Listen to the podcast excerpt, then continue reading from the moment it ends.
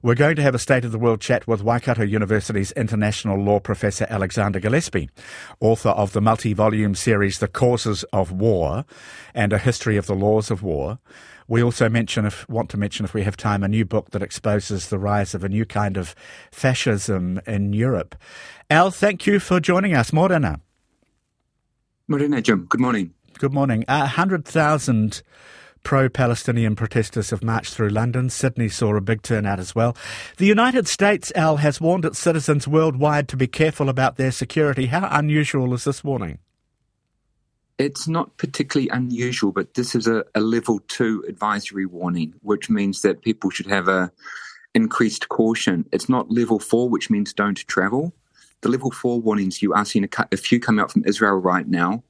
But the thing to watch is whether the terror threat levels start to increase because that's not yet happened with the Five Eyes countries. But there's a long history that if things kick off in the Middle East, then the terror threat levels will start moving all around the world. Joe Biden's uh, 106 billion US dollars funding request of Congress. The danger here is that there'll be less money for Ukraine, whatever the theoretical budget he's come up with. What are his chances of getting what he wants for the Middle East? I think if he can actually get a speaker for the House of Representatives, he's got a fairly good chance. But this means that the Democrats will have to cooperate. The bigger risk here is not in the immediate term, it's at next November with the presidential election, because if Mr. Trump wins, you could get a sudden snap in foreign policy. Yeah. I was reading about Russia's ghost fleet or dark fleet. Al, of 500 ships, old tankers that try to stay off the radar as they move Russian crude oil to China. And that helps keep the Russian economy survive right now. But China needs more oil than that, and one in every three barrels comes from the Middle East. And China's a friend of Iran and Qatar, and Iran is propping up Putin's military effort. Here's the question China and Russia can't afford a wider flare up in the Middle East. They may be grateful for the presence of the US carrier task forces, and all that will add up to containment of the situation with Israel and Hamas as opposed to the World War III scenarios. What do you think of that theory, please? You know, I think in economic terms, it's no one's interest to have a regional war.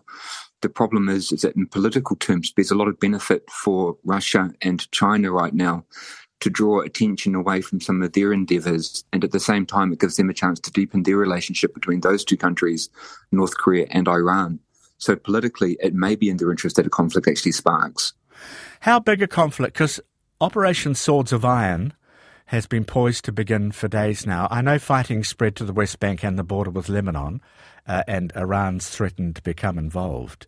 But would it with the American fleets there, do you think?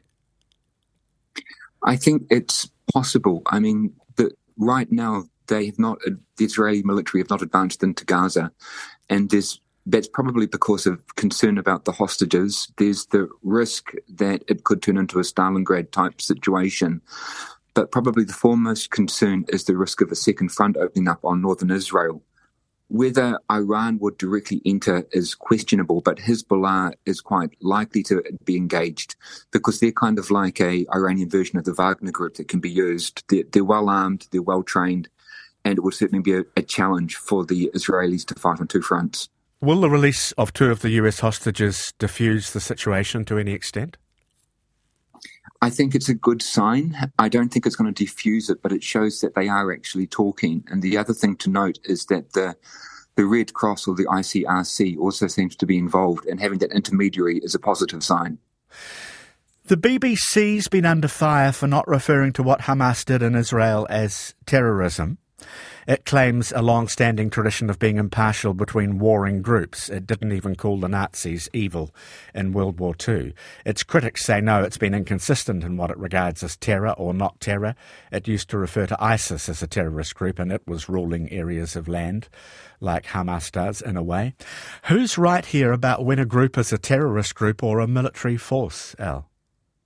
There's different ways of looking at this question. The, the probably the best way is looking by internationally agreed designation. So the Security Council agrees that ISIS was a terrorist group or Al Qaeda was a terrorist group.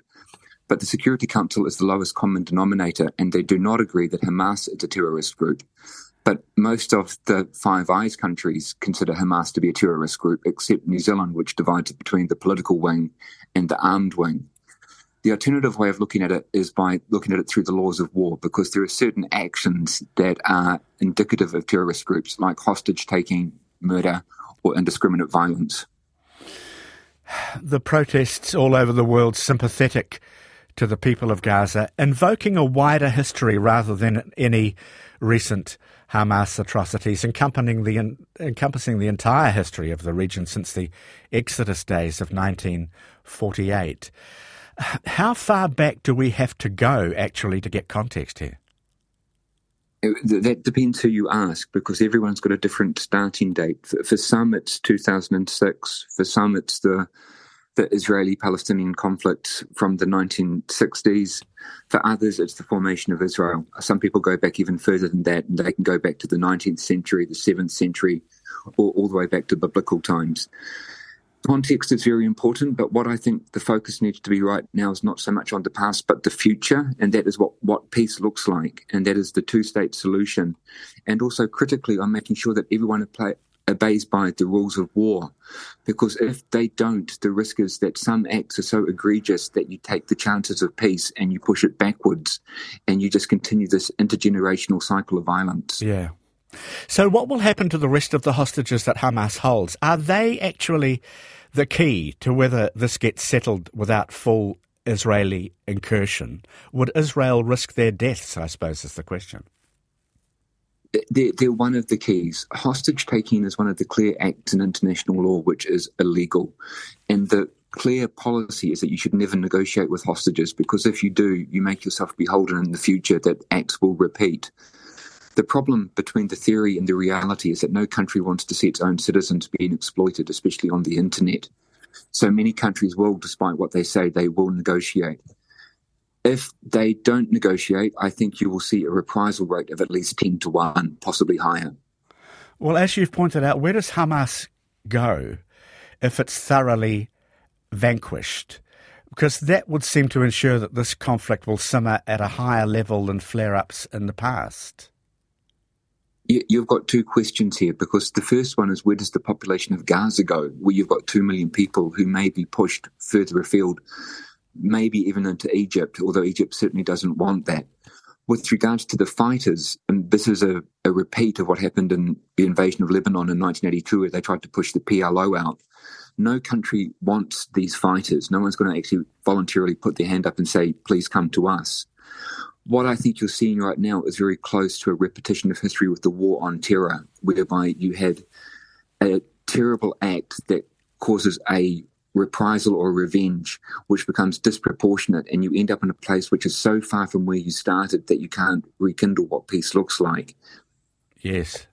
Well, the Washington Institute think tank has been tracking public opinion in Gaza for some time. And while there is still firm support for Palestinian causes and also for the presence of various armed factions, a majority of Gazans don't seem to want to be governed by Hamas's political wing. Hamas has gradually lost support among people in the wider region, and 50% of Gazans are or were prepared to accommodate Israel with that two state solution you mentioned, based on where the borders were in 1967. So, how much of the hostility is being generated by Iran's hardline stances and the, and the ambition to eradicate Israel? I, I, think a considerable amount. I, I, think it's critical for people to note that Hamas is not the Gazan population, and it's certainly not the Palestinian people either. But some of these groups, whether it's Hamas or whether it's hardline regimes, they, they want the chaos and they want the violence because it gives them legitimacy. But on the other hand, with regards to the Gaza Strip, you've got 16 years of blockade and a terrible situation in terms of humanitarian concerns.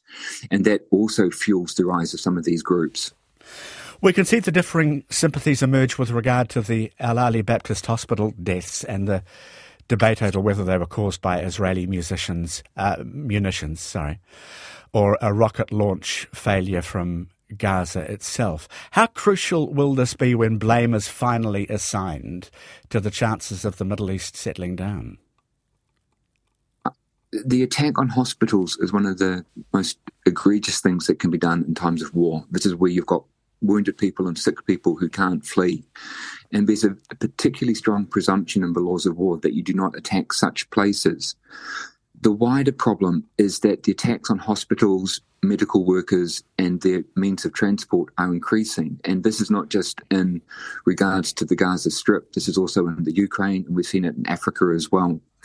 With regards to your question about blame, that assumes that you will actually be able to find out who did this atrocious event. The ideal way is you'd have an independent, neutral fact finding mission that would come in. The problem is neither side wants to get such third parties involved right now. I'll have to save the chat with you about emerging fascism in Eastern Europe for a, another time, maybe in the next week or two. But the titles of past books of yours uh, provide the last question really today. Are, are the conditions in place to cause a very big war or not? We're going in the wrong direction right now. I, I've studied war and conflict for the last decades, and I can see a number of impediments towards peace. We're going in the wrong direction at speed. We're not there yet, but we need to sober up because the conditions are not pleasing. Professor Al Gillespie, thank you as always for your time with us this morning. You're welcome. Thanks, Jim.